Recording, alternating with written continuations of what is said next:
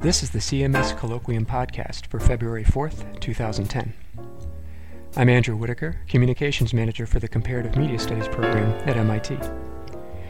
This colloquium features Joel Burgess and Wayne Marshall, MIT's Mellon Fellows in the Humanities, talking about old fashioned futures and refashionable media, taking up the shared metaphor of fashion the fashionable, the old fashioned, the refashioned. You can find all of our podcasts in the iTunes Store or on our website at cms.mit.edu.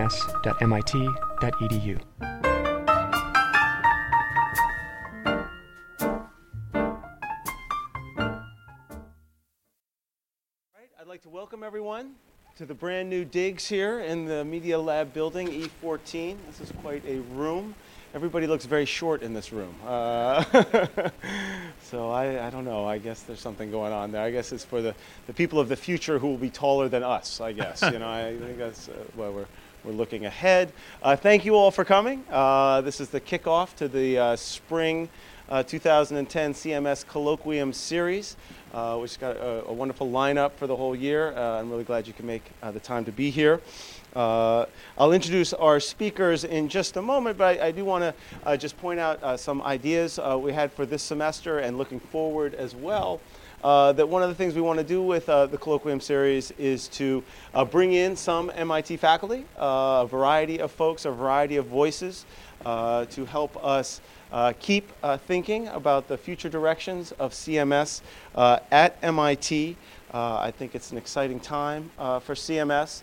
Uh, I've uh, had the pleasure of being associate director now just for a few months, working with William, uh, and I am struck by uh, one thing, at least, that I just wanted to mention, uh, in, in, that as we're moving forward and thinking to the future of CMS, I, have been hearing um, a lot of talk uh, periodically about how uh, CMS has failed or CMS needs to change its way of doing things, that CMS needs to find new models. Um, and what I've been struck by, having just spent a little time and, and trying to work uh, to help William and help all the other people and the graduate students who are all working hard, uh, and faculty as well, working hard uh, to think about the future of CMS, that CMS hasn't failed by any means. Uh, that in fact CMS is a great success, uh, but it's a success that needs to be pushed forward uh, in some directions, and that's going to mean I think more a broader involvement, uh, and that sort of behooves us uh, beyond William and Henry, who were such a driving force in the program, uh, to work hard uh, to think of how we can participate and how we can do more. Uh, and we hope that this colloquium series can be part of that, can be part of a place for us to discuss, to debate, uh, what media studies is, media, what media studies is, is actually very much up for debate, it seems to me. Uh, and it's the kind of thing that can only be found and defined and evolved through uh, a kind of collective commitment to us arguing about it, engaging about it, thinking about uh, different directions it could go. Uh, and I hope that this colloquium series and other uh, events that we'll be having through the fall can help do that. Um, so thank you for being here and thank you uh, for doing this. Uh, a thank you to William, to all the hard work uh, through the years and continuing. Uh, it, it's really uh, an amazing amount of stuff that needs to get done. Uh, and it's impressive the directions and the ways that CMS has come so far. I want to highlight a couple things that are happening in addition to the colloquium series you have. it's online, there are posters, and you also have uh, have, will get email updates on the things that are happening with the colloquium and the communications forum uh, that are happening at the same time throughout the semester. A lot of great things. I'm not going to list them all right now, uh, but I do want to point out that on March 11th, uh, Thursday, there will be a CMS town hall uh, where we can have a more open forum uh, for discussing uh, many things uh, related to CMS. And that also on April 23rd, that's a Friday, there will be an all day 10 year, 10 year anniversary celebration of comparative media studies. and so Uh, that's worth keeping in mind as well. Uh, uh, with that, let me uh, turn to our speakers for today. Uh, we have uh, the, what we have are the two MIT Mellon postdoctoral fellows who are here for two years. Joel Burgess is in literature. he is a PhD, 2007 PhD in English from Stanford. he's currently teaching a course called Reading Fiction, colon, Fiction Across Media and Media Across Fiction. uh, and he'll be talking from his work today. He's also working on a book manuscript uh, called The Uses of Obsolescence. Uh, I often feel obsolete myself, so is, I, I, I, would like to know what uses there are. Uh, uh, we also have Wayne Marshall, uh, who is another Mellon postdoc here for two years, is both in their first year of a two-year term. Uh, Wayne has a PhD in ethnomusicology, 2007 from University of Wisconsin. Uh, he too is teaching a course this term, Music Industry and Digital Youth Culture. very interesting, and he's working on a book that is titled brave new world music. Uh, he too will be talking uh, from, his, uh, from his research. I've asked the uh, speakers to take about 20, 25 minutes each, and so we'll have enough time for a broader discussion. Uh, please join me uh, in welcoming today's speakers.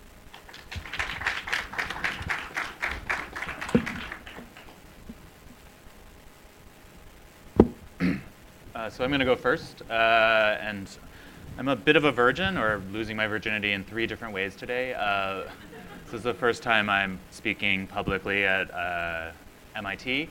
Uh, it's actually the first time I've ever used a PowerPoint presentation of my own design in a talk of any kind. Um, uh, so we'll see how that goes. It's one of the signs of my own obsolescence, I suppose.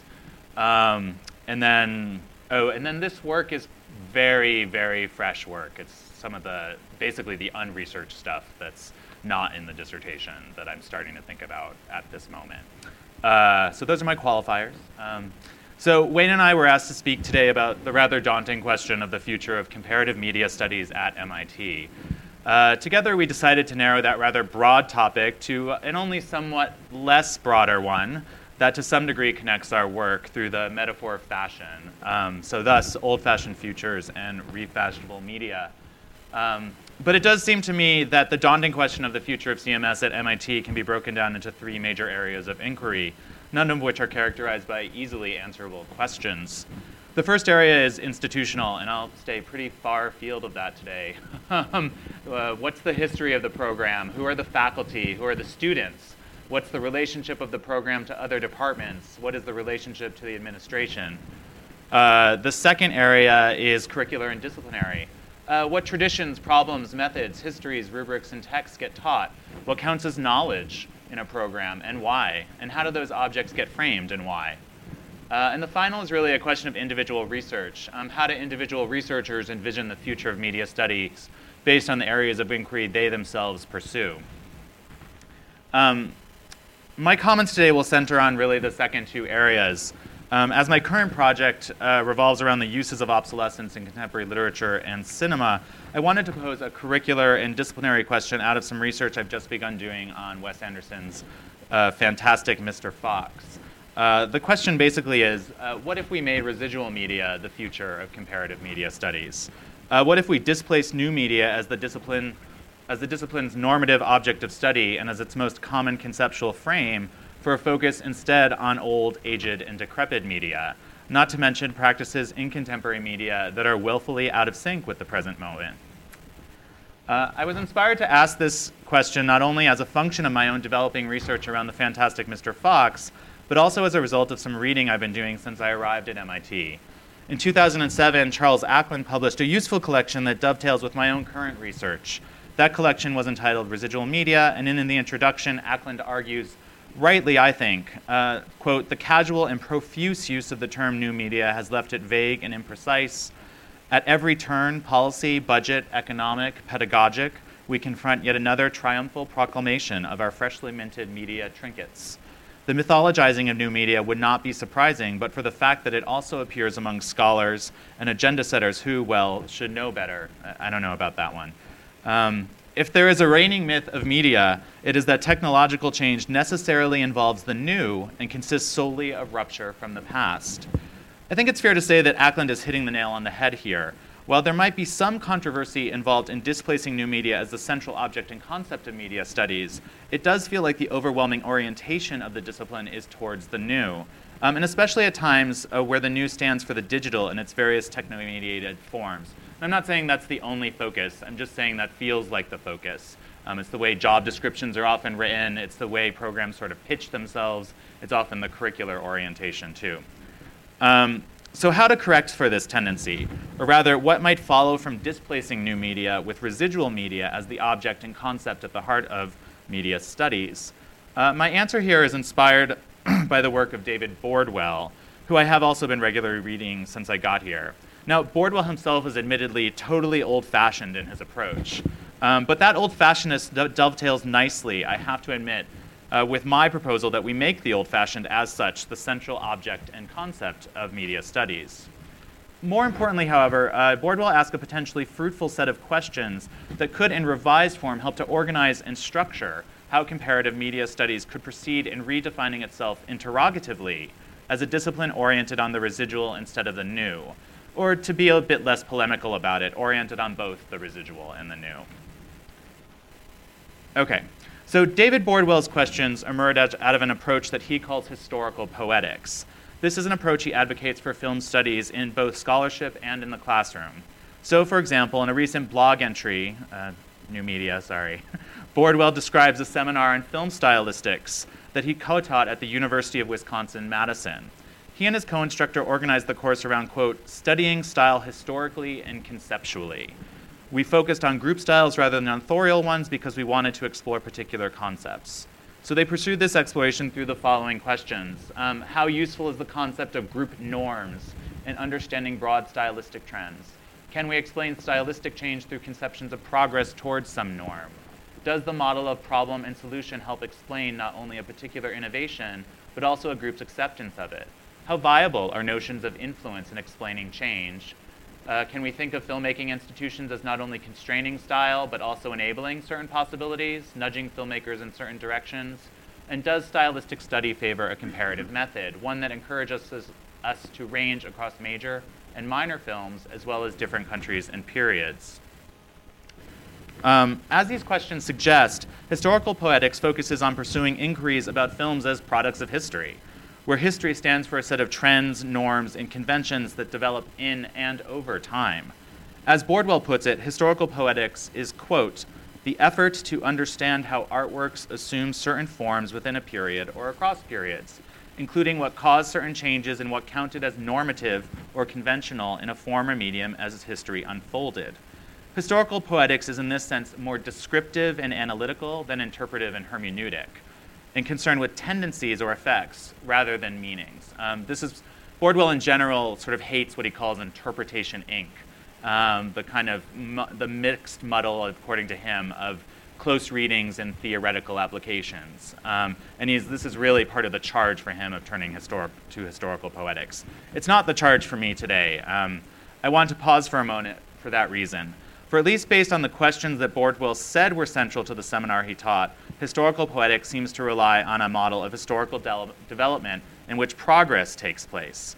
Uh, this is most explicit, just to go back for a second, uh, in the question in which Bordwell talks about group norms uh, or conceptions of progress towards some norm.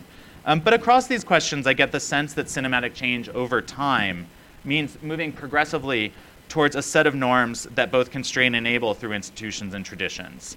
Uh, now, I want to be clear. I'm not actually going for or building up to some sort of catching out of Bordwell in some unwittingly uh, positivist teleology or ideology in what history in, in, which history only progresses forward. That's not my point.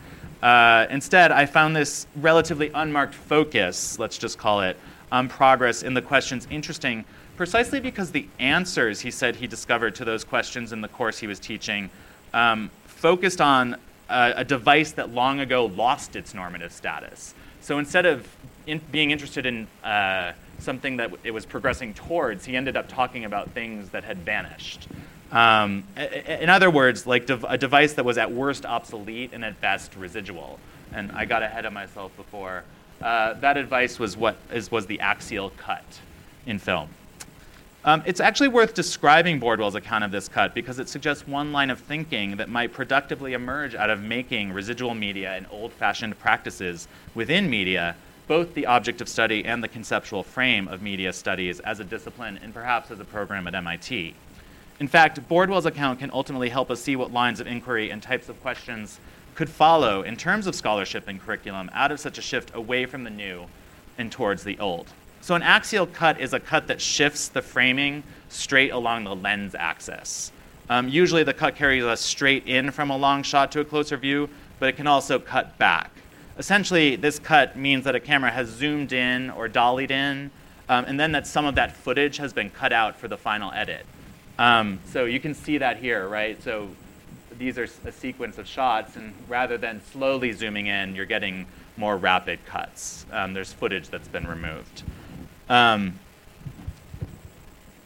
right, so basically what this does is create visual emphasis and visual stress. An axial cut percussively and rapidly focuses our attention on some object or person or detail in a way that a straight zoom or dolly would do far more smoothly. Just to give you a sense, um, this is an image of that, and this is from Alexander Dovzhenko's 1929 film Arsenal. Uh, and Bordwell says that this film is characterized by a string of very fast enlargements, and you can see that here, created by the axial cut, which engenders a percussive accent in the editing. Now, Bordwell is very interested in this stylistic effect, um, the expressive possibility that he calls a percussive accent. Um, but for my purposes today, what's interesting is how he notes that in the heyday of the axial cut as a trend, especially, or he, then he notes that the heyday of the axial cut as a trend, especially in Hollywood, um, was in the 1910s and 1920s. Historically, the axial cut fell out of fashion after the 20s, especially as the more complex forms of editing were emerging to produce a strong sense of narrative causality and visual continuity, um, particularly in Hollywood. Thus, after the 20s, the axial cut in effect became an obsolete technique. Not in the sense of being useless or defunct, but in the sense of being abandoned in favor of more developed forms of editing, uh, more in line with emerging contemporary norms that we now call classical. And while the axial cut appears now from time to time in contemporary cinema and television, Bordwell provides a great example from The Simpsons, actually. Um, it can be thought of as both subordinate and outmoded. In short, a device that has lost its once normative status. The subordinate outmodedness of the axial cut is significant for a couple of reasons. Bordwell's account of it suggests what might happen to media, stu- media studies once we render new media obsolete. Or to put the matter less cutely, once we make residual media and outmoded media practices the center of our attention. In Bordwell's case, we get an interesting history of what has been left behind stylistically and technically in the medium of film, of norms that did not take hold. In other cases, we might get histories of abandoned media, or of the continued uses of obsolete media in the present, or bygone practices associated with media that we now utilize quite differently. The second and integrally related reason Bordwell's example of the axial cut is significant for me is for the way in which it suggests how we might revise the temporal orientation of Bordwell's historic, historical poetics to organize inquiry around residual media. In other words, what I want to propose is that in envisioning an old fashioned future for comparative media studies, questions in historical poetics, such as the following, assume a central role. What happens when a film regresses from norms, adopting an un- outmoded style uh, or outdated medium, one that has been rendered obsolete by both technology and trends? Can we explain stylistic change through conceptions of obsolescence that focus on residual media, obsolete aesthetics, and primitive devices? How viable are notions of obsolescence in explaining change over time and or modes of practice in contemporary media? Is a regression from norms to be grasped solely as a case of individual innovation, or should it be seen as an instance of uneven development within the wider window of stylistic change, as Bordwell would have it, or as we might have it within a contemporary media formation? Can obsolescence help us grasp the effects of, or even interpret, a particular film or mode of film practice, or a particular medium or mode of media practice? Does a focus on regression from norms and obsolescence encourage the comparative method that's in the title of this program, one that favors ranging across periods and thinking of the contemporary as existing in history?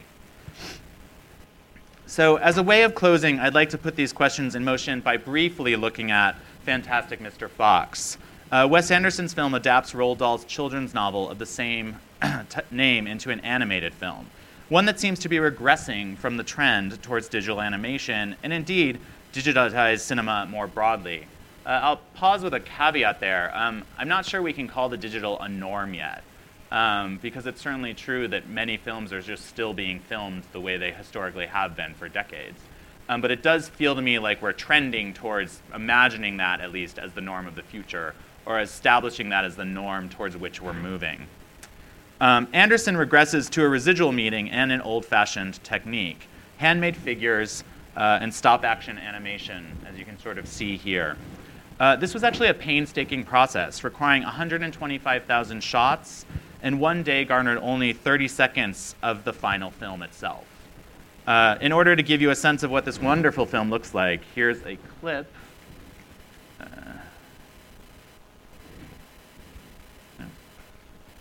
uh, not letting me do it.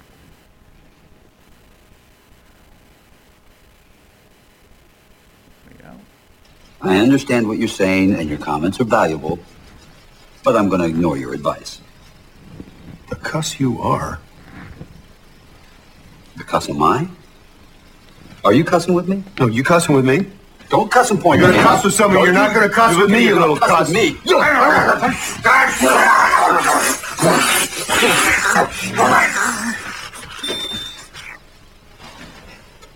Just by the tree. Okay. And there's actually a couple of cu- Who am I, Kylie? Who? How? What now? Why a fox? Why not a, a horse or a beetle or a bald eagle? I'm saying this more as like existentialism, you know?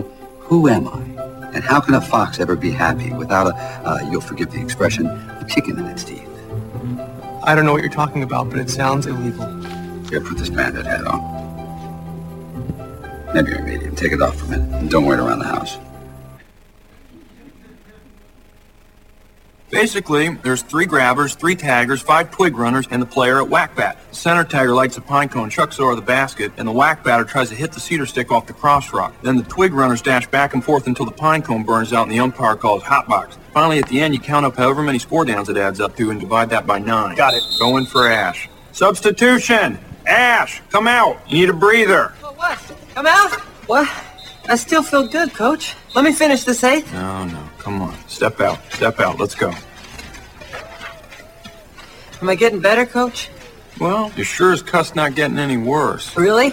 I mean, you think I could end up being as good as my dad if I keep practicing? Your dad? Your dad was probably the best whack bat player we ever had in this school.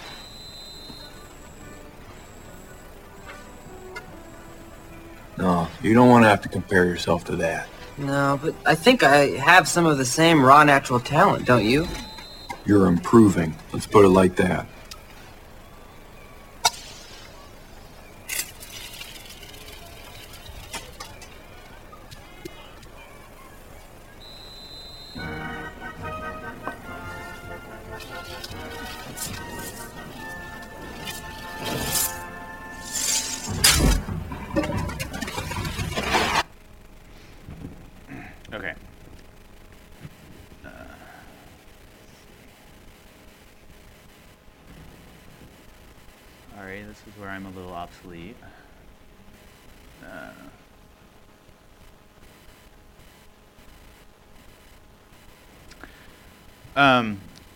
So Anderson's film raises a number of questions, at least three of which we can adapt from the historical poetics of obsolescence that I laid out as the old-fashioned future of media studies. Uh, one, can obsolescence help us grasp the effects of Fantastic Mr. Fox? Uh, put differently, what effects are created by the turn to a residual medium of animation in Anderson's film? Two, is Anderson's regression from contemporary norms and trends, especially the trend towards the digital, to be grasped solely as a case of individual innovation? Or should it be seen as an instance of uneven development within the contemporary media formation in which cinema currently finds itself? Does a focus on Fantastic Mr. Fox's temporal regression from norms encourage a comparative method, one that provokes us to range across periods or think of the contemporary as existing in history?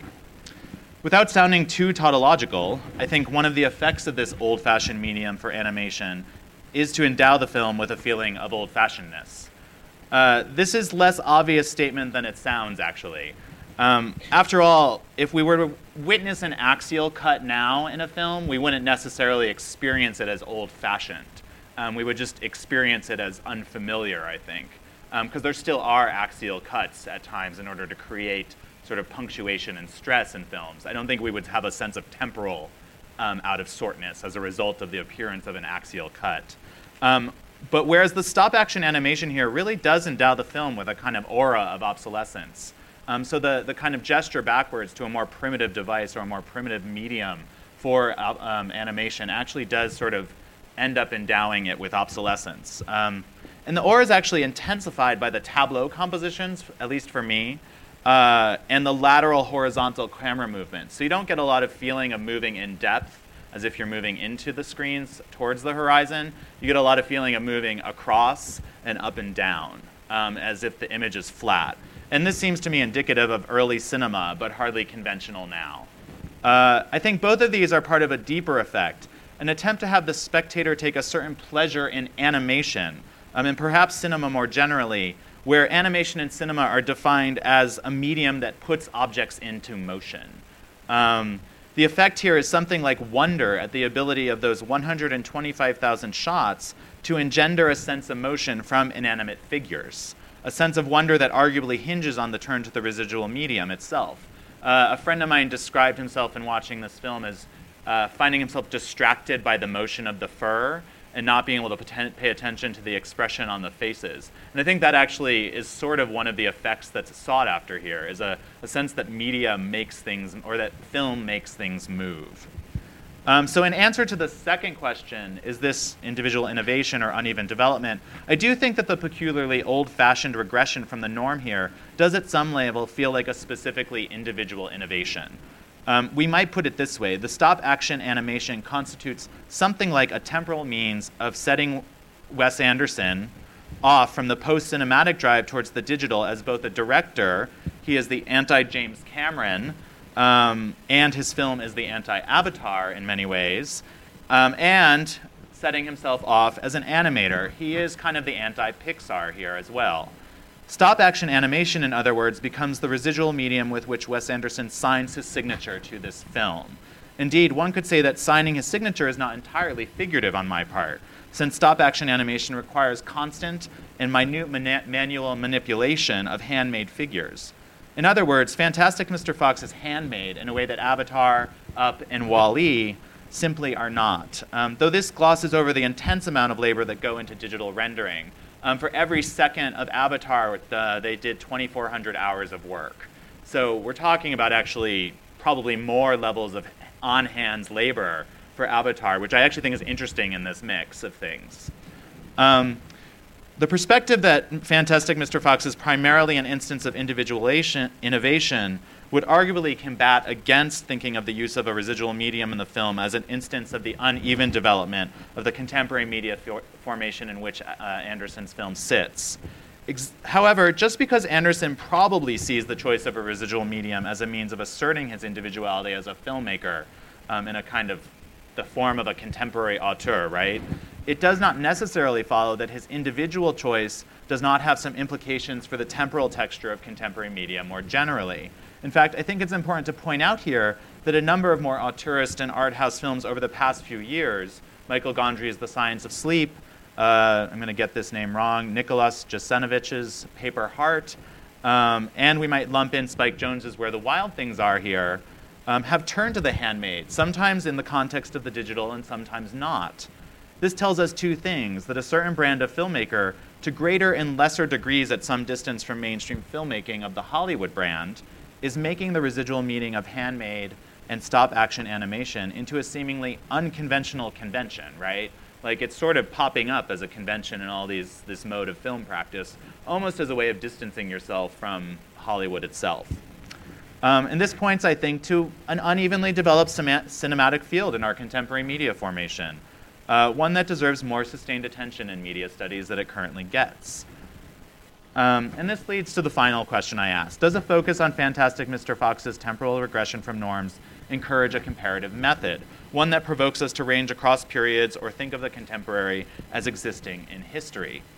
The answer here is yes. In order to grasp the film as regressing from norms, we need, in the first place, to have compared it to what is normative already, or norms that seem to be emerging.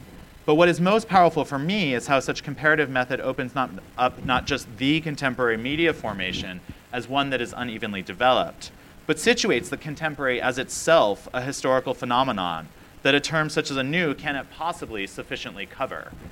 Indeed, in the end, what I may be calling for here is most simply more historical perspective in media studies. Perspective that not just opens up onto the past, but perspective that historicizes the present as itself always already old. Thank you.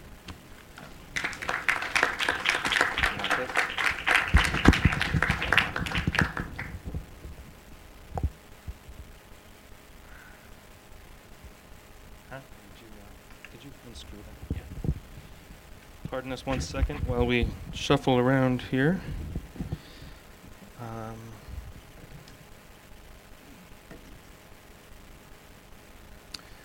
and uh, we'll get up to speed in a second. So, Joel's suggestion that the study of residual media represents a fruitful, if not imperative, direction for the future of comparative media studies is one I can endorse, um, but it's also one, thank you, that's a little tricky for me, at least with regard to my current research project, uh, to embrace, or in a, in a sense, almost to wrap my mind around. Um, uh, with regard to, to the kind of media that I'm looking at, especially today's uh, so called social media platforms. Okay. Um, uh, with which I've been increasingly engaged, uh, and how these platforms, at times so brimming with media production, circulation, and discourse more generally, sometimes leave very little residue behind. Vanishing into the black holes of corporate acquisitions and URL redirects, such media may never get the chance to become residual. To put it slightly differently, how do we envision the future of media studies, never mind the future of media, when the shift to corporate run online media ecologies, which, as I'll argue today, appear deeply fragile despite certain forms of permanence? We hear a lot about how incriminating photos on Facebook will haunt you the rest of your life. Uh, when this shift in the spheres of media production and exchange not only goes digital but, but goes private, as public culture, media culture drifts into the corporate ghettos of Web 2.0, uh, uh, platforms, we're left with the distinct possibility of no, res- no residue, no residual media to remind us of our pasts and of the possible futures that stem from them. Increasingly dominant sites like Facebook, YouTube, or MySpace benefit from a certain fashionableness, an allure of cool produced by the vibrant participation, especially of young people, and of the, uh, the appeal of critical mass, uh, sometimes tilting into a kind of social obligation. Uh, again, another sort of uh, bad Facebook story that goes around these days is how college students can't have a social life without being on it.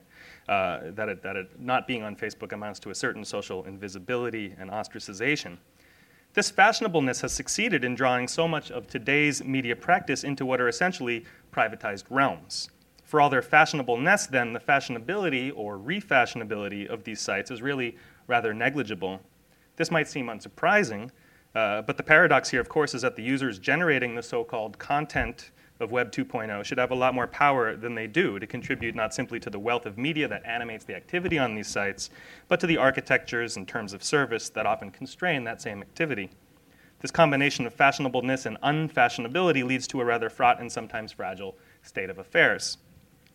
Uh, what we're looking at here is just a collection of um, logos uh, related to music, uh, music-oriented so-called Web 2.0 sites. Um, and I, I, always like looking at these things just because of the way that you get the sort of general uh, zeitgeist aesthetic of, of how they're, they're, they're pitching themselves. Um, as I'm currently asking in my class and in my research project, do the values and practices of these so called users shape the spaces they inhabit, or to what extent do these spaces and their coded and legal architectures uh, shape our own values and practices? Are these companies driving, or are they reacting to changes uh, in social and cultural norms? And these are questions that get asked all the time. Again, we can think about Facebook and privacy. People are often wondering whether the latest uh, terms of service uh, announcement from Facebook is reacting to user practices or is, or is actually shaping them, um, or, or said something like fair use and YouTube, uh, which again raises the same questions. Um, even more recently, the, the announcement of Apple's iPad uh, and the kinds of concerns that raises about to what extent it will, it will shape future um, um you know, media practice, uh, whether it's a closed platform um, or, or a generative platform and so forth. Um, so, how refashionable are these sites when they're beholden not merely to their, u- their users, who of course bring them their value, but also to their so called partners, the advertisers and established brands or media firms or quote unquote professional content producers that want to get in on the supposedly demo- democratized action? Tarleton Gillespie uh, has written recently uh, about what he calls the politics of platform. Um, and he calls YouTube and other online, massively socially networked cultural intermediaries, quote, the primary keepers of the cultural discussion as it moves to the internet. As such, he continues, like the television networks and trade publishers before them, they're increasingly facing questions regarding their responsibilities to their users, to key constituencies who depend on the public discourses they host, and to broader notions of the public interest. Specific disputes, particularly around intellectual property and privacy, have spurred bursts of rulemaking that are beginning to establish protections and obligations for these content intermediaries. In the context of these financial, cultural, and regulatory demands, these firms are working not just politically, but also discursively to frame their services and technologies. And here's where he comes to the, the use of this term platform which, uh, as he sees it, helps reveal how YouTube and others stage themselves for these constituencies, allowing them to make broadly progressive sales pitches while also eliding the tensions inherent in their service between user generated and commercially produced content, cultivating community and serving up advertising, uh, between intervening in the delivery of content and remaining neutral. Uh, and uh, Gillespie contends that platform is a claim that arguably misrepresents the way YouTube and other intermediaries really shape public discourse online. Uh, platform, as he goes into it, has a few different connotations. It can refer to a kind of con- you know, computational platform, something to build on.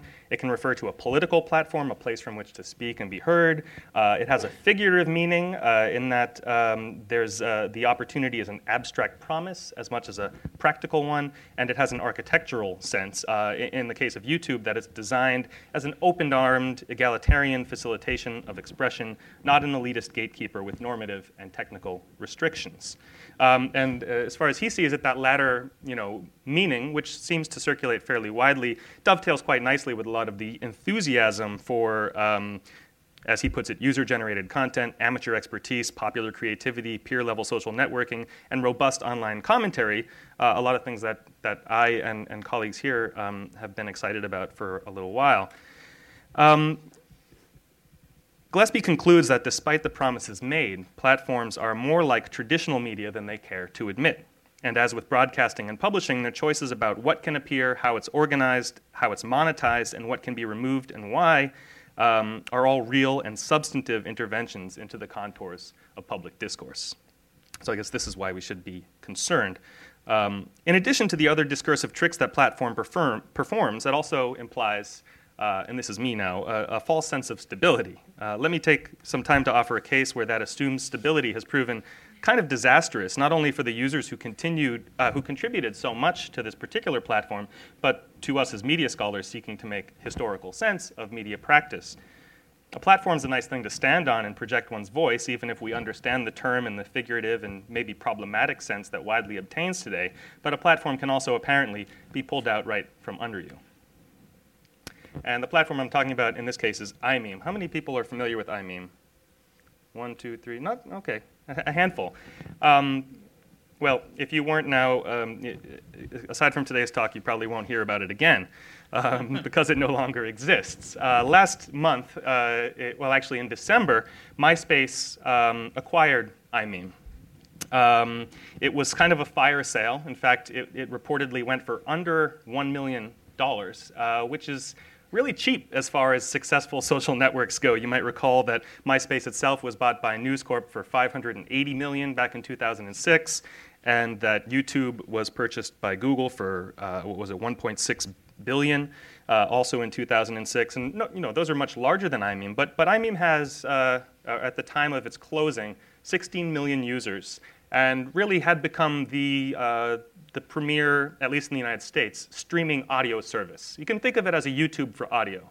It was, uh, you know, it was the first um, site that allowed um, people not only to upload audio, but then to embed, you know, little flash widgets that would play that audio on their MySpace page, on their blog, what have you. And uh, as such, it took off right away. It gathered uh, some the, the force of several different uh, or lots of different communities and individuals networking on there.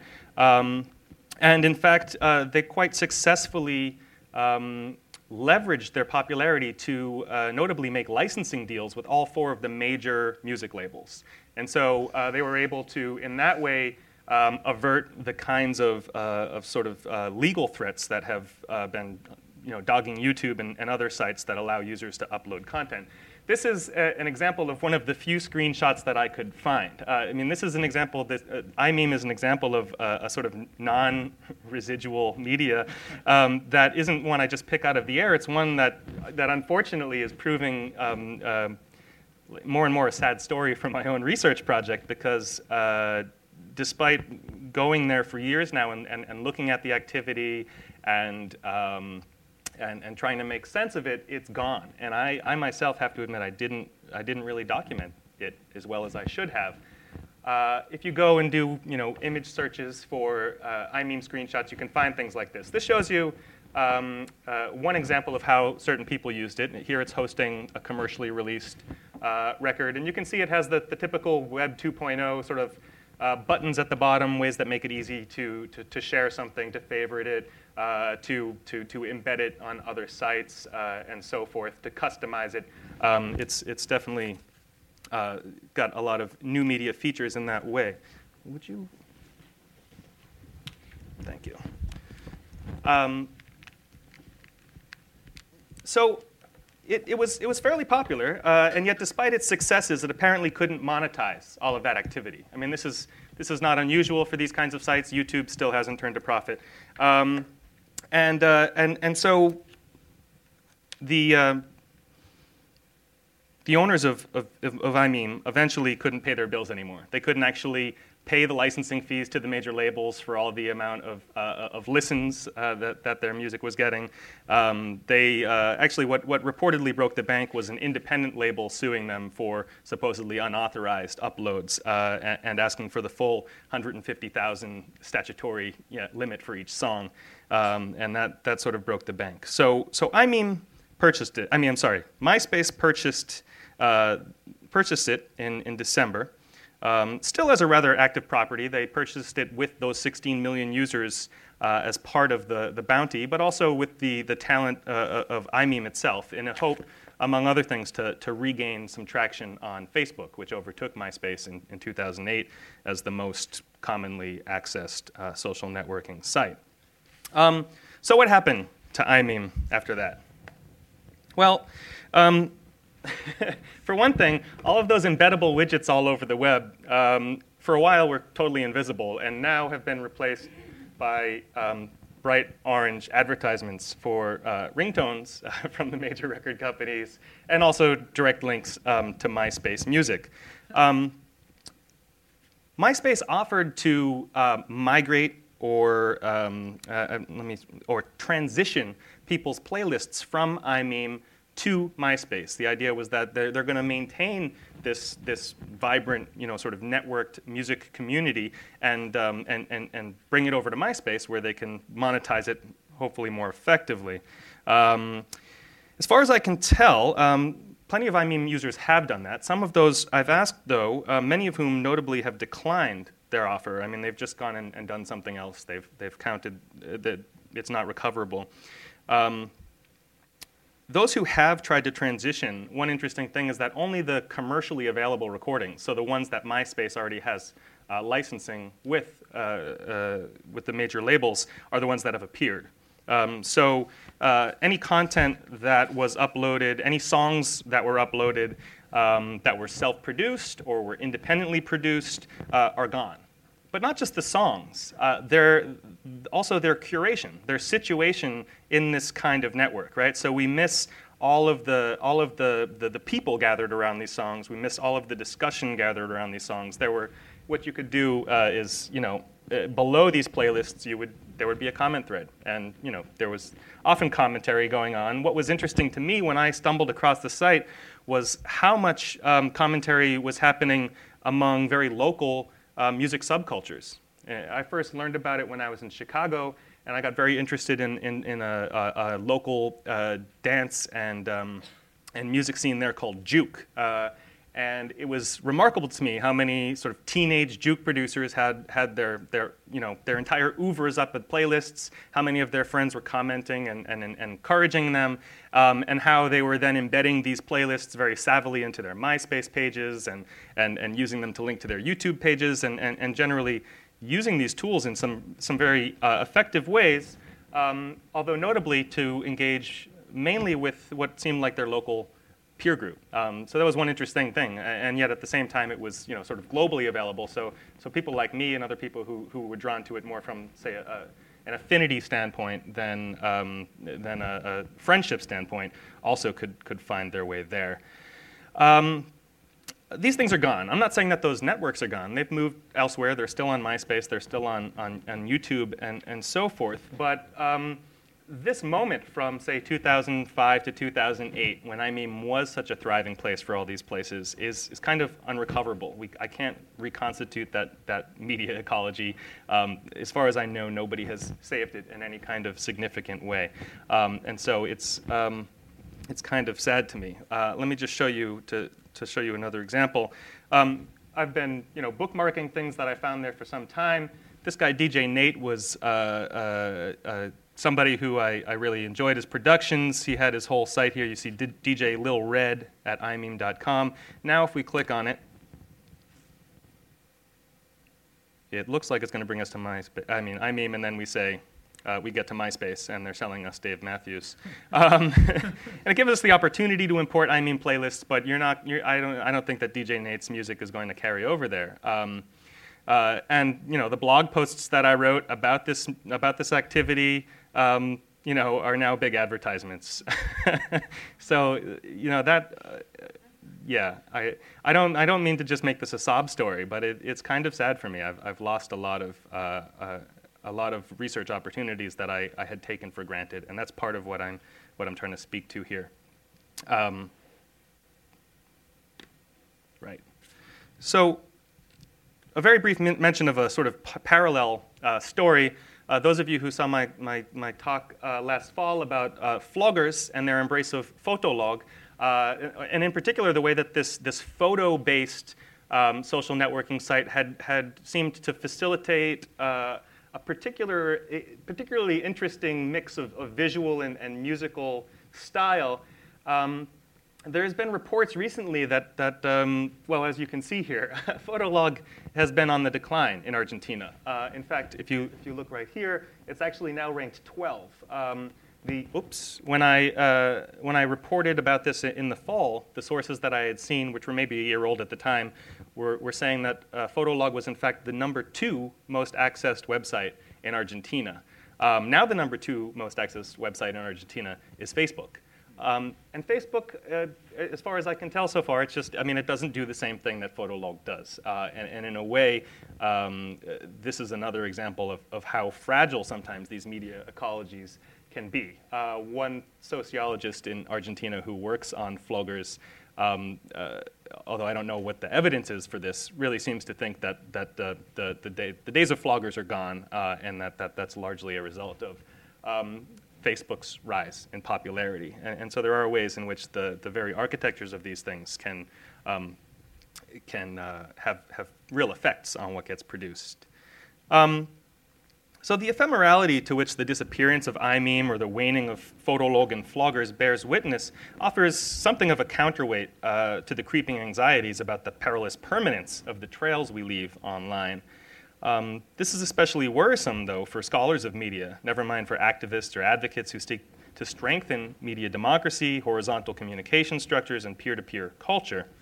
And so I want to sort of conclude by talking about some implications for scholarship and for comparative music, uh, uh, media studies. Sorry, a little slip of the tongue there.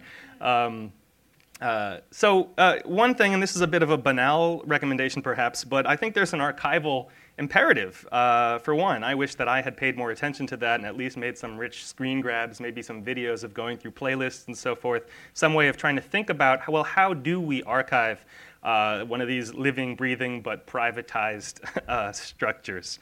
Um, this isn't just about you know grabbing copies of the songs and the videos and the texts that are up there. This is somehow uh, a, a, need to preserve the the ecologies themselves, even if they're dead and abandoned. Um, it feels like quite a loss not to have access to, uh, you know, not the, not the media themselves even, but, but, but all, the, all the connections around them um, and, and, so forth. Um, the second thing, of course, is, uh, is a sort of maybe the traditional focus of comparative media studies, which, which has to do with teaching critical media literacies. And that's not just how to read per se, although that's still important, read media per se, but, um, but also following some recent comments by um, the ever provocative Clay Shirky, thinking about um, how the new literacy might be publishing. Um, uh, Shirky writes In the 20th century, the mere fact of owning the apparatus to make something public, whether a printing press or a TV tower, made you a person of considerable importance. Today, though, publishing in its sense of making things public is becoming similarly depro- deprofessionalized. YouTube is now in the position of having to stop eight year olds from becoming global publishers of video. the, the mere fact of being able to publish to a global audience is the new literacy, he says.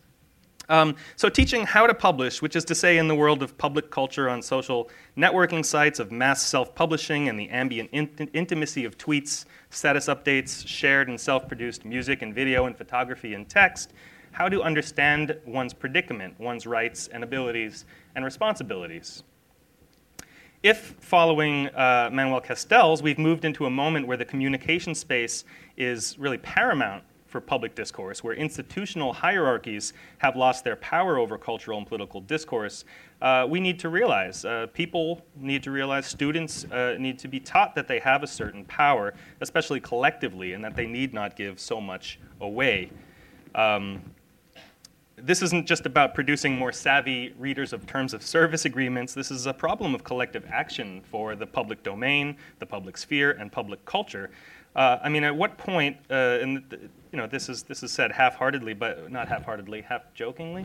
Um, at what point do we need to nationalize something like Facebook, um, or or maybe given that 70% of Facebook's activity is now outside of the United States, internationalize uh, to turn it into something that better resembles a public utility, uh, or to build an alternative that's more informed by and responsive to the values we behold or or or desire in contemporary media practice. Which brings me to my final point: um, that engaging in design itself, uh, and and here here I'm actually responding to some, some really helpful questions that I received at the end of, uh, of my colloquium last fall. Um, to what extent do we carry forward the ideals of participation and open sharing that so appeal to the firms exploiting the social web uh, and use them to inform the building of the next generation of social media? Could we build better platforms, uh, sites better suited to user controls and free, uh, in the Lessig sense, participatory peer to peer culture? Perhaps it goes without saying that uh, this, but MIT is an ideal place uh, to forge these connections across scholarly observation, engaged advocacy and activism, and hands on engineering. And I'm grateful to have this little platform to remind you of all that. So, thanks.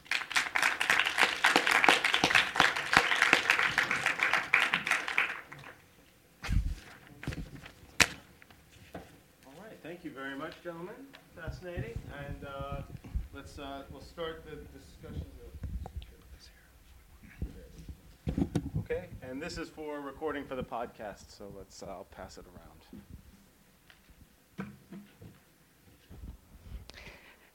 All right, so I guess it's for the podcast, so I should say that I'm Flourish Klink, and I'm a second year grad student at CMS. Um, and I actually think I managed to have a question that speaks to both of you, which is really exciting. I wasn't sure I was going to be able to. Um, I'd really like to talk about the idea of an obsolescent audience because I think one thing that both of your presentations was not talking about was the audience side of media studies, which is very near and dear to my heart. Sorry to bring that in. um, but but what, what your presentation in particular brought up to me, Wayne, is that you talk about the disappearance of imeem, but the disappearance of that kind of great, like, audience, you know, and, and collective uh, building of a community is nothing new. Uh, I've recently been doing a lot of work on fanzines, and before that, um, amateur press associations. And one of the big problems, of course, is that Ditto dissolves. You know, uh, uh, these these very ephemeral media disappear. Um, so maybe this is to both of you. How how do we talk about obsolescent audiences? How do we talk about um, groups that maybe today are, are meeting offline that that we don't necessarily have access to? How do we talk about the older groups that have begun to disappear and become very residual. You know, uh, uh, there's maybe one or two copies of this fanzine bumping around, and that's all we have. Um, yeah. Yeah. Well, um, the question of, of ephemerality. I mean, as you know, it obviously it's it's uh, it's kind of a long-standing thread running through you know media practice and media studies and and, the production of uh, especially sort of fan side production of things or, or independent production. Um, I guess what I'm trying to figure out, you know, and maybe this this throws me back into the sort of the new media trap is is whether the digital ephemerality is a different order of ephemerality in a way. I mean, obviously, you know, uh, sort of short run, obscure, degrade, you know, deteriorating publications. That's a serious kind of of fleetingness. Um, uh, the reason that I'm so engaged by the, the story of imeem is that it it didn't have to be so ephemeral, right? I mean, it could be like those terrible pictures of us drinking that we don't want our future employers to see, right? But but it's not. It, I mean, that's not how it went. Um, and um, and so I think that there are at least ways with regard to the digital realm that uh, that we might we might be able to proceed um, to be more careful about preserving things uh, or about you know uh, cultivating more sort of um, sustainable um, you know uh, ecologies, I guess. But.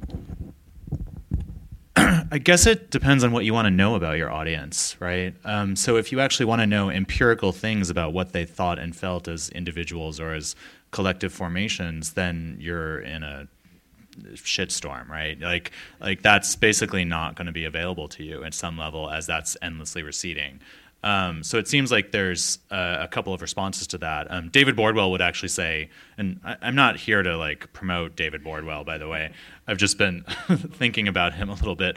That poetics is one way into that, to the degree that like you can think about the um, the effects that something is trying to produce as pointing to uh, some sort of psychological relationship to the audience. Um, but that's actually sort of only to run up against the problem you're run, you're describing, right? Which is to say, the audience is no longer there. What do I do?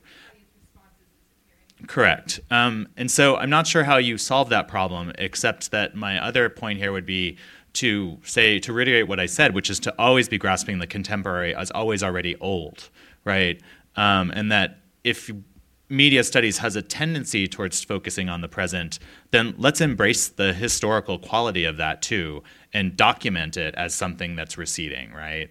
Um, and that may be one of the tasks that we can engage in pretty successfully. Um, I mean, the other ways are to think about whether we really care about a strictly empirical relationship to audiences, um, or whether our analysis of audiences engages in some sort of speculative theorizing as well. And I would think of Miriam Hansen's book on early cinema here, Babylon Babylon, as an instance in which she's trying to think through an audience that's gone.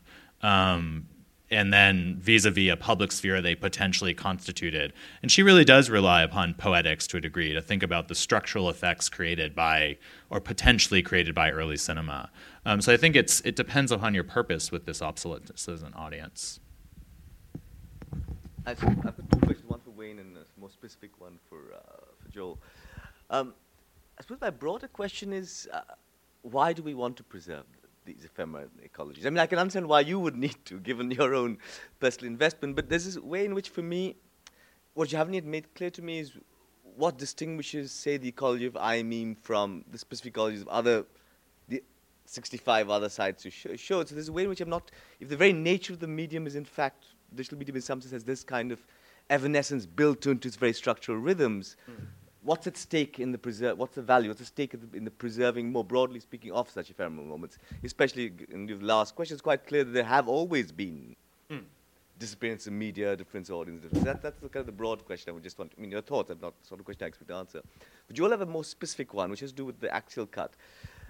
I was wondering about. I to hear your thoughts about the way things get refunctioned because it seemed to me looking at the axial cut and your description of it, what has become normative in a m- bunch of action films, and most obviously in something like Bourne Identity, is the way by which that, perhaps not necessarily on the axis itself, but a way by which the cut excising of bits and action footage mm-hmm. functions precisely for, this kind of percussive moment in the fight scenes uh, in, in, and so on and so forth. So there's a way by which the axial cut actually gets refunctionalized and taken up again within, uh, and remobilized in certain kind of ways. So I just want you to think, I want some more th- your thoughts in relation with the obsolescence and that sure. and refunctionalization? Those are the two questions. Uh, sure. Um, uh, I, th- I, think it makes perfect sense that you went to the Bourne trilogy, which, uh, I mean, as you sort of know, I I adore that trilogy for all sorts of reasons. Um, uh, but I do. Um, Bordwell actually, one of his contemporary examples of the axial cut is Die Hard, right? So that like the axial cut actually does sort of survive into Die Hard. And actually, I think there it's not getting refunctioned, right? It's actually just being used in the same way that it's um, it's creating percussion.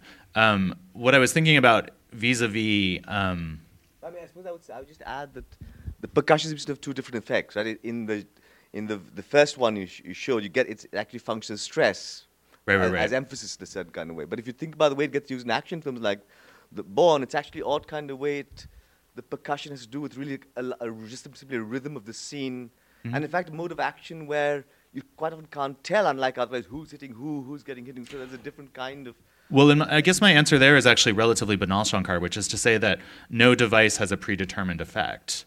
Um, and so I think that, um, I mean, this is one of the things that Bordwell argues against is that interpretation or in hermeneutic procedures often want to attribute a kind of meaning to devices um, that they may not actually bear. Um, and so what I think is actually useful about him is shifting us towards thinking about effects. Um, I was thinking about the, the obsolescence thing. I think it's whether or not you embrace some sort of um, whether or not a, device feels primitive or whether or not a device feels. Although actually, I- I'm getting caught up because I'm thinking it actually does feel sort of primitive. The axial cut, right? It always like, especially in an action movie, because in those Bourne movies, there's something really primitive about the fights, right? They're very visceral and and primal. Um, uh, but again, I don't think that that carries with it the quality of sort of techno-economic aging that I'm describing, right? And I think that it depends upon um, the way in which you mobilize that particular device again. So really, I may just be saying the same thing I said earlier, which is that no effect comes predetermined with meaning, um, and so that there's a way in which the um, the accumulation of effects in Fantastic Mr. Fox, lateral and horizontal mo- movements, which are which are very old-fashioned in a way, but we wouldn't notice them as much as old-fashioned without the kind of old-fashioned residuality of the medium itself. Um, so uh, I think it depends upon. Uh, here, I guess I'm saying it depends upon a pattern, right? So in in the Bourne trilogy, it's about a pattern of action. In uh, in the Fantastic Mr. Fox, it's about something like a pattern of temporality. Uh, I don't know if that answers the question right. Um, that's a, that's a very good question, and, and right. I mean, obviously, I have my own reasons, which have to do with, with trying to go back and document this and, and putting it into a kind of historical context. Uh, and it's true that these kind of um, formations are, in their way, always evanescent, and maybe the process of them are, is more important than their than their residues. Um, and you know, uh, I, I guess it still remains to be seen to what extent some of these communities that I saw interacting on imeem uh, are doing what they were doing elsewhere. Have they reconstituted? Um, will they embrace some some new platform when it when it comes along? Um, but you know, if I if I just if we just think about you know this uh, this playlist of um, say a dozen songs created by this 17 year old kid from Chicago uh, in his bedroom, intended for his peers, but actually circulating globally and inspiring you know kids in Belgium to make similar music, which which happened, and I, I found my way there through imeem. Uh, to find that playlist replaced by Lady Gaga ringtone advertisements, I mean, it's like it's kind of a bad metaphor for, or a good metaphor for what can happen to public culture in our contemporary age. You know that that those spaces uh, which which exist and provide that kind of um, uh, the, the, the place for that that evanescent activity, evanescent as it may be, um, uh, might uh, just uh, I don't know might might be on the verge of extinction. I mean that, that that's perhaps too dystopian um, of me, but I guess that's that's how I would answer it. Yeah. Can I follow up from both questions, I guess, and put them together in a way? I've been thinking about temporality and being a little more even um, historical or aware, self conscious about temporality's role in all this as you're talking. Um, so I also have two questions. It seems everybody has two questions. Uh, one way um, I'm thinking about it is to take seriously your point about taking the residual forms. I think about theater, which has always had this issue of how do you tell the performance history. Um, you always were relying on a mix of authoritative critical voices and often unself-consciously just replicating a few people's perspectives. And then we got more interesting and used ephemera and other kinds of documentation to enlarge that and address the question of audience that I think is such a good one to, to put in the picture. Um, when you're talking about effects, then it's not just formal analysis that reveals a different effect, it's also different audiences, which brings me back to the question of what I see when you show me Fantastic Mr. Fox versus what maybe some of the CMS students see. I see Gumby and Pokey, even. I mean, and that dates me and about five other people in the room who remember Gumby and Pokey. I also see Nick Park, right, who seems the obvious pers- elephant in the room in terms of having made this very important and very cool outside of the American domain um, and then coming to America, bringing it to America through Wallace and Gromit. Um, and so uh, I'm bringing different contexts in here. We're never going to be able to pin all that down, even if you could freeze your moment, right? Even if you could have that. It would be like me having all of Shakespeare's audience reports. But it's not going to help me understand it in my temporality um, in any kind of authentic way, which is the problem almost always of putting on Shakespeare performances now when people say they want to do it the way it used to be done, and you have to say you can't ever do it the way it was done. So the moment is gone. And so, what do we do once we realize it really is gone and we can't get it back? How do we develop a new aesthetics, which seems to be haunting both these talks, that takes seriously the multiple dimensions of what's been laid out now, including democracy? Yeah. So the question is, how do we develop a new aesthetics? Or is that one way forward? I mean, clearly, one issue is how do we theorize time, right? I mean, how do we? One issue would be the temporality issue: is how do we embrace rather than try to bemoan or lament mm. this much more radical sense of temporal loss and change. Um, and the other is, does that in fact call us back to this issue of reading that Bordwell's trying to bracket um, as inevitable when the effect can't just be uh, formally contained and you want to do more than just say politically we believe in democracy how do you put those things together I'll let you go first.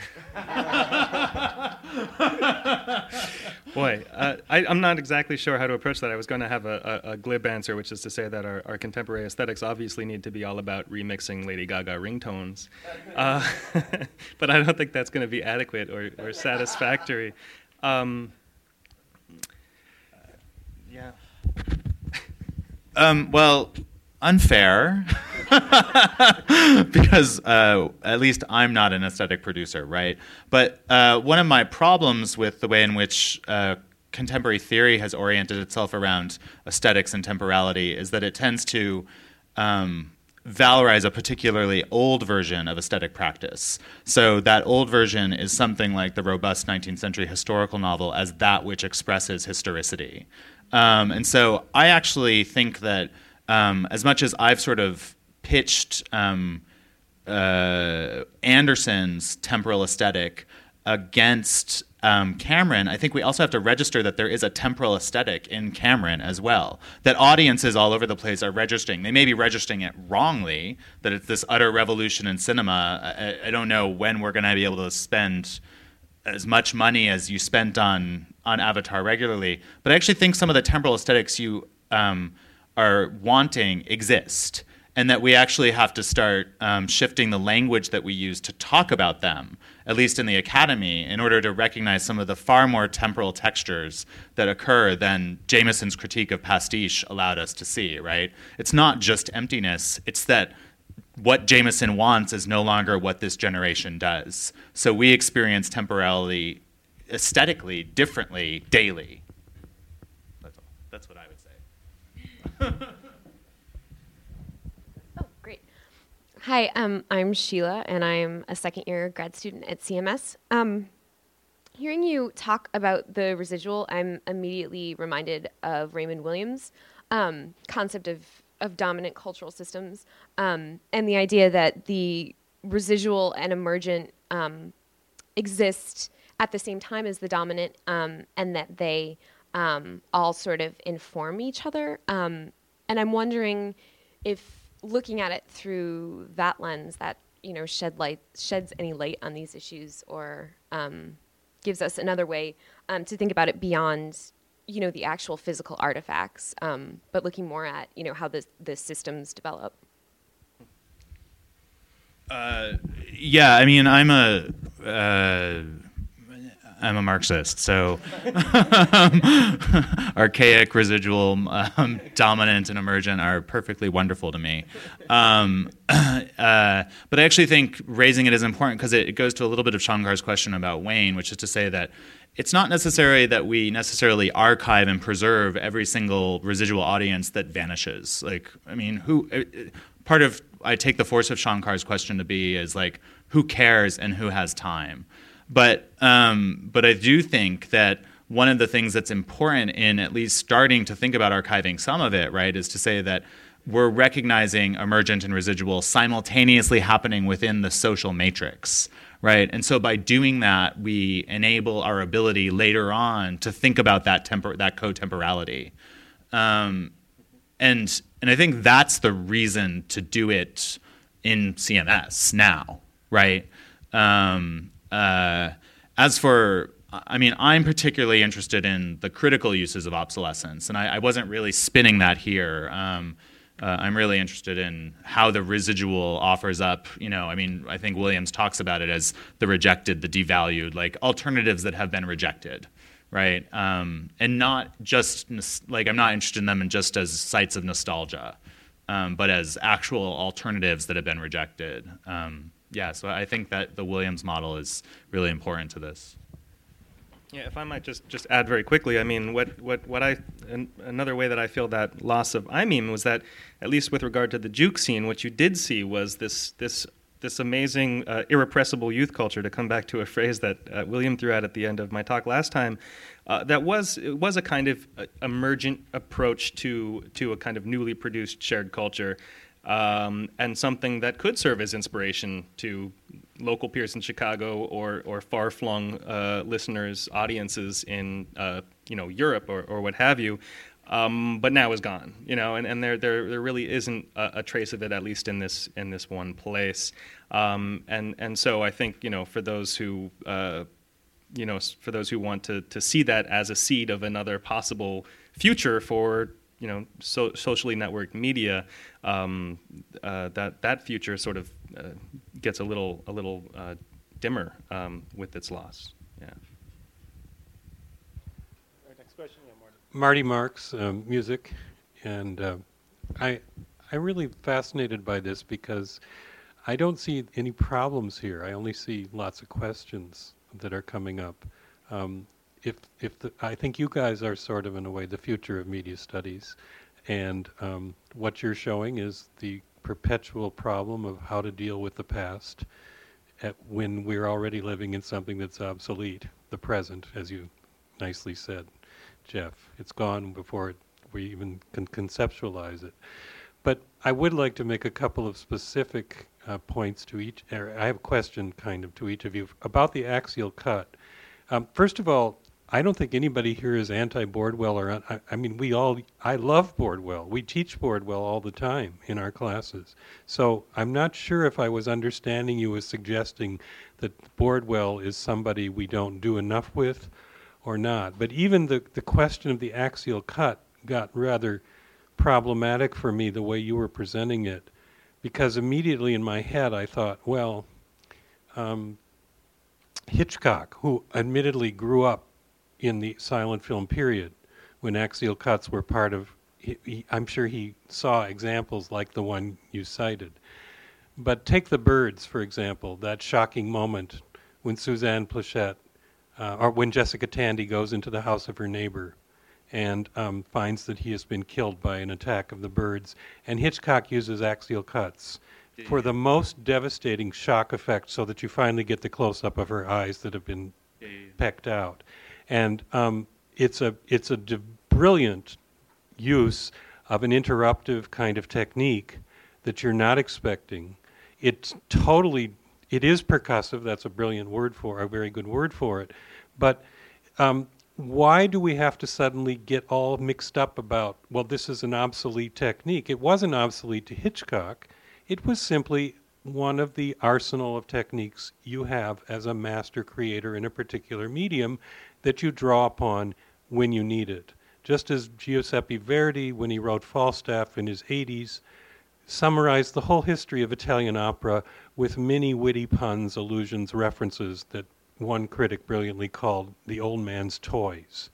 So that he was simply the master who knew all the arsenal, and he chose to use some techniques that were obsolete by contemporary moment standards and others that were well known, and he reconfigured all of them for new purposes. Uh, well, you, is that the question? It's not a question, obviously. It's okay. a it's a Uh, reply. because, uh, well, I mean, my formal account, I'm I'm really just stealing from Bordwell. So uh, he cites the birds, but he's actually pretty insistent that uh, as a as a norm, as something that appeared frequently, it vanishes, and that the reason it re-enters contemporary cinema to some degree is through Bordwell, uh, through the birds. Um, but I think the master model is actually the model that does not interest Bordwell. Like he's not really interested. I mean, obviously he talks about canonical texts, but in his concern with generating norms, um, I think he would actually like it wouldn't just be there would be a historical model for understanding that yes, uh, Hitchcock was alive during the silent period, but that it it was to some degree a technique that had sort of fallen off the radar of the institution of filmmaking. He- so I'm I not sure why it's in like I'm a little unclear on just a second the charge of your question. Well, or critique. my question isn't that. It, I mean, I'm not saying that it has to be used by a master. I'm just saying I don't understand. Uh, first of all, I'm not aware of this as being an everyday technique in cutting in the 20s.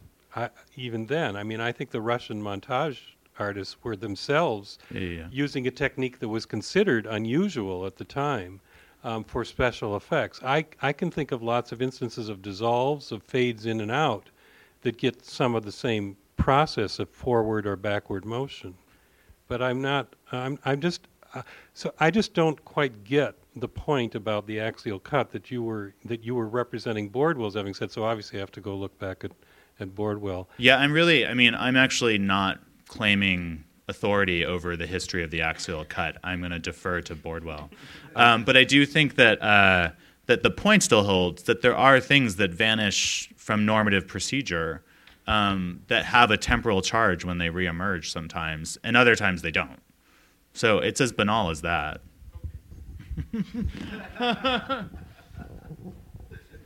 Um, hi, I'm Nick Seaver, and I'm a CMS grad student also. And as someone who studies obsolete or residual media in comparative media studies, the player piano, um, I have a question for Joel, or co- sort of a, I don't know, question critique. Um, you mentioned that it would be interesting to study new media as what you said, always already old, which seems to refer to the Lisa Gitelman book about old media, always already new. Um, and there's sort of, I guess, in those two phrases, two different ways of approaching these sort of his, historically disparate media objects. One is to look at new things and imagine them as they sort of, as if, as we think about things that are old. And the other is to look at old things and think, oh, wow, those were new at some time. Um, and it appears that you are suggesting, I guess, the, the former of those. Um, but I think that well, so my, my critique is basically Fantastic Mr. Fox is not old. Correct. And so, in a sense, that's it is new media that is doing something with the old, but um, but it's not studying like old media per se. So I don't know if you're learning anything about old media comparatively that you from looking at new media that are thinking about what old things are like. So what's the advantage of doing that over say looking at an actually old and obsolete medium? Um, I'm really just offering. Well, I mean, part of my project is to say that the contemporary actually is historical in an uneven way. Um, and this, I mean, this may have been part of Marty's point. Like, why is that a surprise? Um, I actually do think it's a surprise in certain circles. Um, and I do think it's a surprise to a lot of students, especially undergraduates, to imagine the contemporary as itself some sort of historical object. Um, and I guess if I were to have done the full blown research project or the, the article this will eventually become around Fantastic Mr. Fox, um, it actually would have to open up an older history um, comparatively, which is to say what Diana was talking about, in addition to things like King Kong, right? Um, which is when stop action animation was always already new, right? So, um, I, guess I'm after something a little more flexible than what you're describing, which is not to say that the study of residual media only needs to focus on things that no longer are common, but that residual media can reorganize our relationship to the contemporary, um, not to the new. Like I'm actually saying, stop talking about new media. Like I'm the the the term get rid of it for a while. Just like at one point we should have stopped talking about Benjamin's artwork essay. Like it's just it's a, it's my point is enough is enough. Let's let's reformulate the conceptual language and see what it does. I Um, agree with you 100% about that.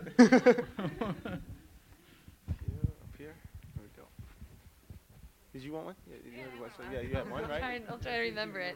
Um, also for Joel, sorry, you're not getting any breaks. But um, um, okay, what was I going to say? I, I'm wondering if, if going further with this, if you're going to look. So speaking of comparative media studies and not just looking at different films, you know, around the same period, um, and the new and old, but also across media, and situating Fantastic Mr. Fox in what I can't help but just call hipster culture, and and looking at this whole the whole retro trend and that aesthetic and the rise of urban crafters and you know thrift store culture and all that stuff. Do you think that can add anything to what you're what you're looking at with the, with the film and sort of how it's not him working in that vacuum or him and Michel Gondry and working within film that really it's across media and across a, a whole urban youth culture or maybe 20s culture that is kind of part of that whole cultural shift. Uh, yeah, actually, back to the I past. actually love that. Um, I thought of the. I mean, the hipster thing is utterly clear and deeply ironic given Meryl Streep and George Clooney's heavy presence in this film, right? Because they're so far beyond the age of what we call hipster. Um, uh, and yet, that's totally the the vibe of George Clooney right now. But um, I think that's true. Actually, um, I, I don't have a, a response or beyond like Thank you, um, because I actually think re- situating um, Fantastic Mr. Fox within the retro norms of hipster culture um, is another set of norms that would really matter to this. Um, and I hadn't thought about that, and I think that actually brings a kind of specificity to it. Um, that might go back to the question earlier about audience too, right? Like um, that there is a certain subcultural audience potentially being articulated that itself can, that conceptualizes itself as temporally out of step, right? Although, it, just to jump in, I mean, doesn't doesn't this raise the, the specter of Jameson's blank parody again? And you know, yeah. but but let's let's just stop talking about that. also, uh, yeah, specters of Jameson. Um, uh, yeah, I mean, uh, of course, blank parody. Um, uh, if you're interested in this question, there's actually a really good article by Christian Thorne called "The Revolutionary Energy of the Outmoded" from October. Um, I forget what number it is, 100 or 101. Uh, that talks about retro culture and talks about different iterations of retro culture, like regional hipster, um, hip hop recycling, um, and actually tries to sort of get around Jameson's um, model for talking about this. Um, so if you're more interested in that, I don't know if you are, but that that's a good direction to go. Um, yeah, I mean Jameson's right and Jameson's wrong. Like I want him to stop bemoaning. Like he, he got he got the condition right, changed model of historical change, but this the the symptomatic expression that everything we watch and everything we read is this reduced temporal experience. It's a nice, easy model, but I think it's wrong. So. Um, I, I guess, okay, I have a question. We have time, and, and uh, let's go to William first then, please. I can hold my question. So yeah, with Mr. Fox, I mean Sheila's point is really well taken about the simultaneity of all of these modes because the sound work is digital, the color correction is completely digital, Yeah. The post production was digital. So yes, there are artifacts that harken back to another era. What's interesting about that harkening back process is what's also interesting about history. It says a lot. It says as much about our present, about our concerns, what we choose, what we see from the past reveals a lot about our present, mm-hmm. and the slippage that occurs and uh, it occurs when we start to flatten these things stylistically. So the the um, the editing trope you looked at meant something. I mean, in the Soviet Union in the 20s meant something highly specific, right. right? This is a period when constructivism reigns, when there's a highly articulated discourse about these cuts being ruptures in the viewing process. They get reworked by Hollywood is the great aggregator of all technique and puts it to another end. It becomes action, it becomes shock, it becomes a kind of effect. But in the Soviet Union in the 20s, this a, has a highly specific set of meanings. If you look at the, sh- the wobbly camera of the 50s and with the emergence of direct cinema and cinema verite, it means something quite specific that today, when audiences see it in advertisements, means someone's present or something vague. It means something quite different. So there might be artifactual or stylistic affinities, but their, histor- their historical specificities are really quite different. And what that speaks to is, is the thing that Hillary was just mentioning this broader, seems to me, this broader set of cultural practices, that these are not just forms plucked out of time and, or, or artifacts or, or, or even media. Uh, the the uh, Pixelvision, right? This little toy camera sold in the in the 60s that's become the the lifeblood of a little niche within the avant-garde. Something totally, it's not a toy anymore. It means something quite different. So all to say, one really does have to look outside of the, of the text, and certainly even outside of the medium to locate and understand the fabric of meanings that these things acquire. That strikes me as really essential. And that's the great danger that, that Wayne's paper talks to. I mean, that absence is a problem. And things like the Internet Archive in some ways are a feeble attempt to address it. The UN, UNESCO is really busy trying to set some standards to fix this. But for being the information age, we're really about to be the dark age in terms of exactly that broader network of meanings, broader networks of practices that help us to locate and give meaning to any kind of practice, whether it's a whether it's a recovered practice from the past or something that's new. And by the way, the thing with that cutting practice is it's very much about a new medium. It's about a medium when it's right. when it's first introduced. That's you know the first evidence of that I've seen is maybe 1906 or 1907. We're talking about a medium that's 10 years old. Right. So in fact, the new media discourse is, is not an irrelevant one to that practice. Uh, I agree with everything you said. um, no, I do. Uh, uh, um, these were heuristics today, right? So, um, uh, and I, I, don't care about the axial cut. I mean, I do care about. um, I, I, really don't like, but I do care about historical specificity.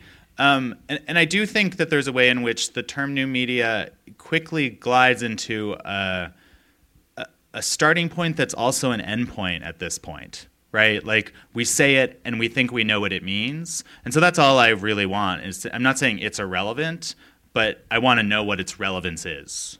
Um, and, and, I think it frequently gets invoked a little too quickly and a little too easily. Um, so, so yeah, the axial cut was once a new medium. What do I know now? Right? I mean, that's really my question there. Um, I mean, I agree with you, uh, uh but I'm just curious about how we would articulate um, whether or not new media is doing anything for us there. Um, and I agree that like the um, I, I, find the the kind of hipster context a totally massively enriching one to think about in terms of how to do this. Um, uh, what you know about it being a new medium is precisely. Sorry, it's precisely the elision of meaning, right? This thing is introduced, a medium is taking form. There's not a canonical set of, of, of right, techniques yet. It's quite right, wide ranging in that early stage, and we see this with almost all media practices, a lot of things are tried. And those things have pretty specific meanings or pretty specific right. intents in any, in any event. And as a medium ages, it starts to become a little bit reified. It becomes institutionalized. Practices become standardized. There becomes a, a common, a lingua franca within that, uh, so the classic Hollywood uh, Cinema right. would be a great example of what happens when it starts to age. So that's why newness in this case actually gives, gives these strategies, gave an affordance for these techniques to emerge, to be used in particular ways, before they get repurposed and beaten into a kind of vernacular. Right. I guess I'm just interested in the opposite, William, which is like when they take upon the quality of aging, like not where they're invisible, but where they feel but this doesn't feel. I don't think it. Correct. When I see today, but and that's that's what all. I was actually saying earlier. Is that I actually don't think the axial cut seems old. I think the old fashioned Mr. Fox feels old. Like whether.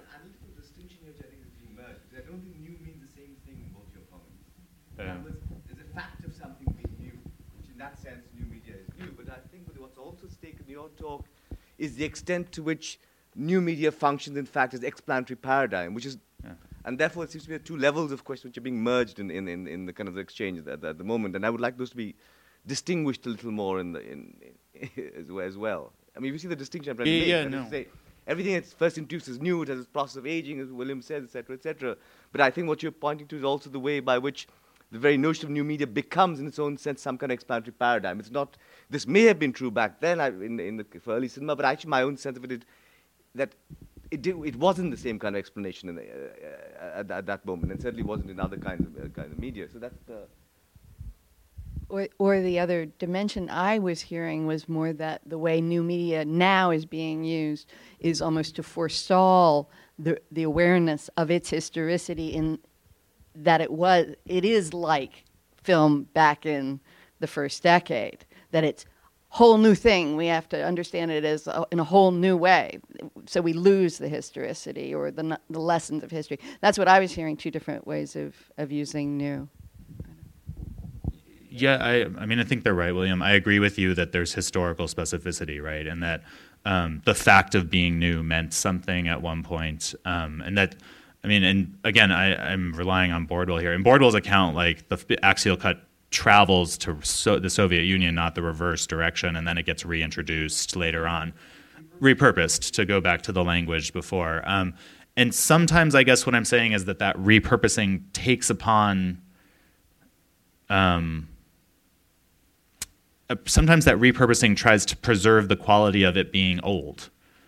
Like or sometimes that repurposing is not repurposing. Sometimes that um, the reintroduction of a reintroduction of, a, of an effect is about actually resurrecting the old principle um, or the oldness of it. Um, and so i guess that's what i'm i'm just really trying to get at some of these temporal complexities. And so i would uh, I don't know if I'm just being defensive at this point, actually. So, because you're, so I'm gonna shut up. Wait, one more question. Uh, well, actually, actually, I had two questions, two questions. but but I'm going to. actually, I'm gonna I'm gonna set them both aside though, and just make. I'm just gonna make questions. I'm just gonna make one comment uh, instead because I wanted to amplify uh, and and commend uh, uh, something that that Wayne said in conclusion.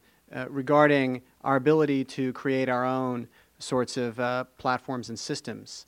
Um, this wasn't something we've picked up on in the discussion so far. It's not something we think about, but our ability to approach media critically, historically, um, to develop new theories, understand things about media and transition, can be brought into this activist mode. And you know, if it's something like uh, Facebook or Google, um, you know, uh, those systems, along with Yahoo, all started at uh, you know, institutions like this one, um, they can, in fact, be created um, in a way that, um, you know, sort of the entrepreneurial mode, the marketplace, um, uh, might not be interested in, but, you know, which uh, we as being involved with communication and being involved with um, uh, the values that we have as, uh, as academics and access to knowledge and access to the past and trying to understand our world, you know, can, can bring forth. So um, I think that I think that's a really important point that um, we talk about the applied humanities and think about the possibilities that we have at MIT to work as people engage with and understanding media.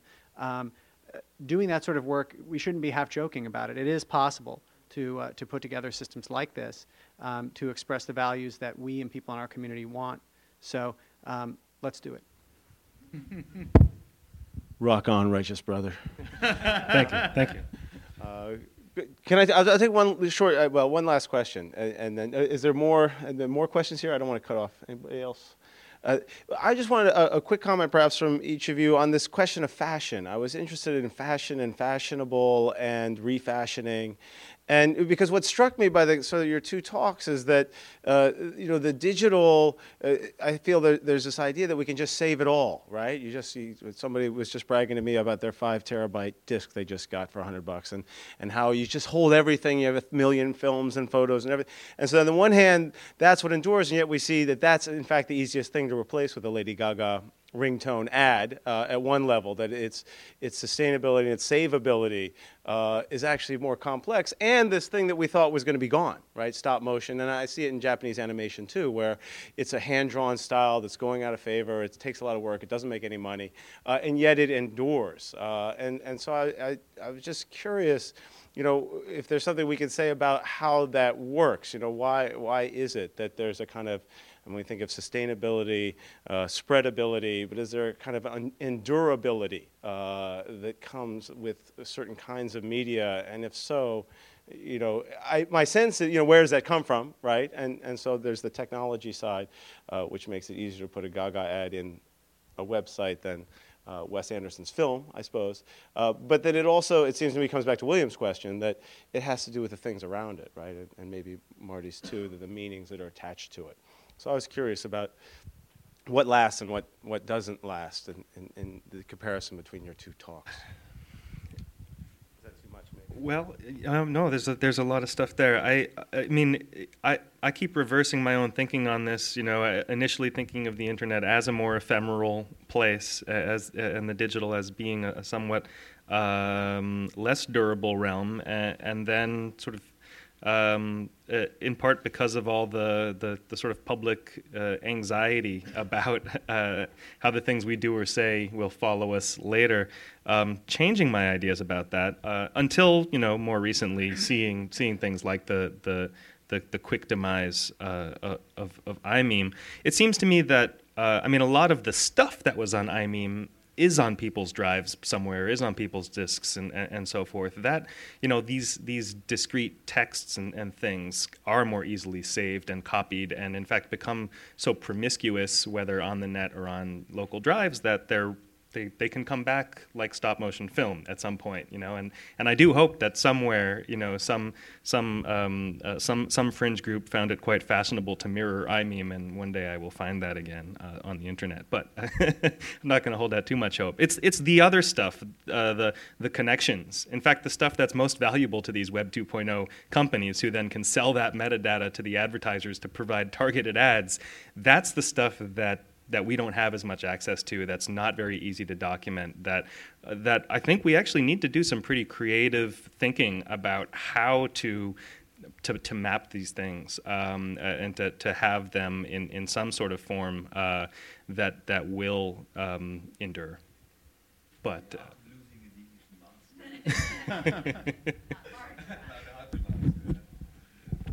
Do I get to avoid this question? Um, uh, the question is uh, what endures and why?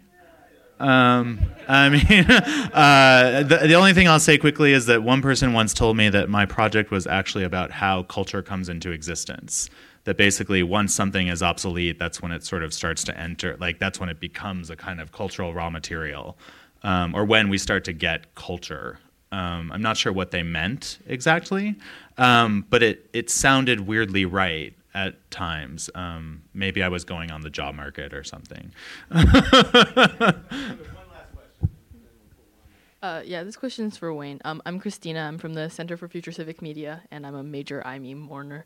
Um, but I guess my question is uh, to quote our previous president: um, Is the children learning? Like, are are we is there any sense of progress? I, I yeah. you know, when when imeem died, I didn't see a sort of institutional outrage. I didn't, mm-hmm. you know, I, I talked with other people who were also upset about it, but I didn't see it on the music blogs. I didn't see it. Mm. It, it wasn't like a big thing that happened. And were these communities upset? I guess were there sort of recovery or reconstruction efforts, and and yeah. how do people see this in terms of going forward? That's a great question, and, and I want to thank you too because it was your question at the end of my colloquium about these platforms themselves that have sent me on this this sort of direction. Um, and and it also comes back to Shankar's question too, is, which is to say, why should we care? You know, okay, so that's done with. You know, the kids are still making music, um, and and whatever else. Uh, th- it's true. There were there were sort of limited I mean, there was definitely a sort of Twitter hashtag mourning of imeem and a lot of criticism of, uh, of, of the way MySpace handled it. And I've seen, you know, murmurs here and there of people saying sort of, you know, trying to, trying to actually wrap their heads around what part of contemporary music culture was lost with that. For me, it, it, it is the children learning uh, sort of directs us to the the um, the question of uh, you know well. Do we and, and, and, and do the children, do our students, do, uh, do us, uh, do, do we as activists and practitioners ourselves, do we approach this, this kind of predicament, uh, you know, tactically or strategically? I mean, I think a lot of kids are, are sort of uh, proceeding more tactically and they're just, they're jumping to the next thing and, and not necessarily thinking too much about the implications of that. Oh, there's another fashionable social networking site where I can upload my music or, or find somebody else's. Um, uh, great. Uh, and and you know maybe that's what's happening with you know uh, former floggers in Argentina that now they're on Facebook and and that's um, sort of uh, engendering a different mode of sharing and, and one that um, probably is producing all kinds of wonderful things, but but maybe is also um, not not producing the, the same interesting and wonderful thing that Fotolog was producing in Argentina. Um, and so I, I, I mean, my hope, and, and, although I don't know where the children is going to learn this, uh, is is that. Um, you know that at, at, some point there will be an imeemocalypse that uh, that actually gets people to think a little bit more about well, well, GeoCities. Okay, I archiving project Believe me, I almost, I, I, I, was going to mention it. No, no, no, no, thank you. No, I almost mentioned GeoCities because it's a great example of that. Of course, in the case of GeoCities, it was Yahoo, right, who shut it down ultimately. I think they had bought it, and then they were like, what, why are we holding on to this? They actually gave people warning, you know? Uh,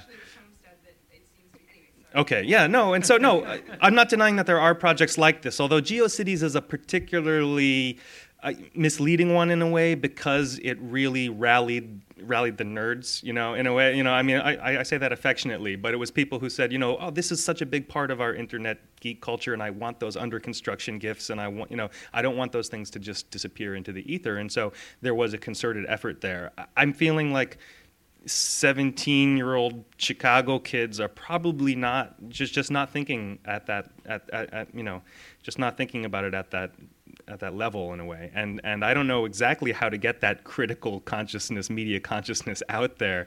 Um, you know, I, I, mean, my you know my my worry is that as more and more of this activity you know floats onto sort of closed-ish platforms like Facebook, that's it's just another form of, of cultural enclosure and, and, and a kind of amnesia that sets in, and and uh, you know we, we're just reduced to these tactics, and you know, and that's that. But um, you know, I don't know. I guess for me, I always come back as a teacher to, to, to pedagogy, but also to a kind of engaged, um, you know, uh, activism that, that, that also takes the form of, of building things uh, as well as sharing some of this, this knowledge. So, thank you. Great. All right. Well, thank you to all the questions and all the discussion. Very wonderful. And thank you to our panelists. A great kickoff to the season. yeah, and there will be a there is a reception afterwards. Where?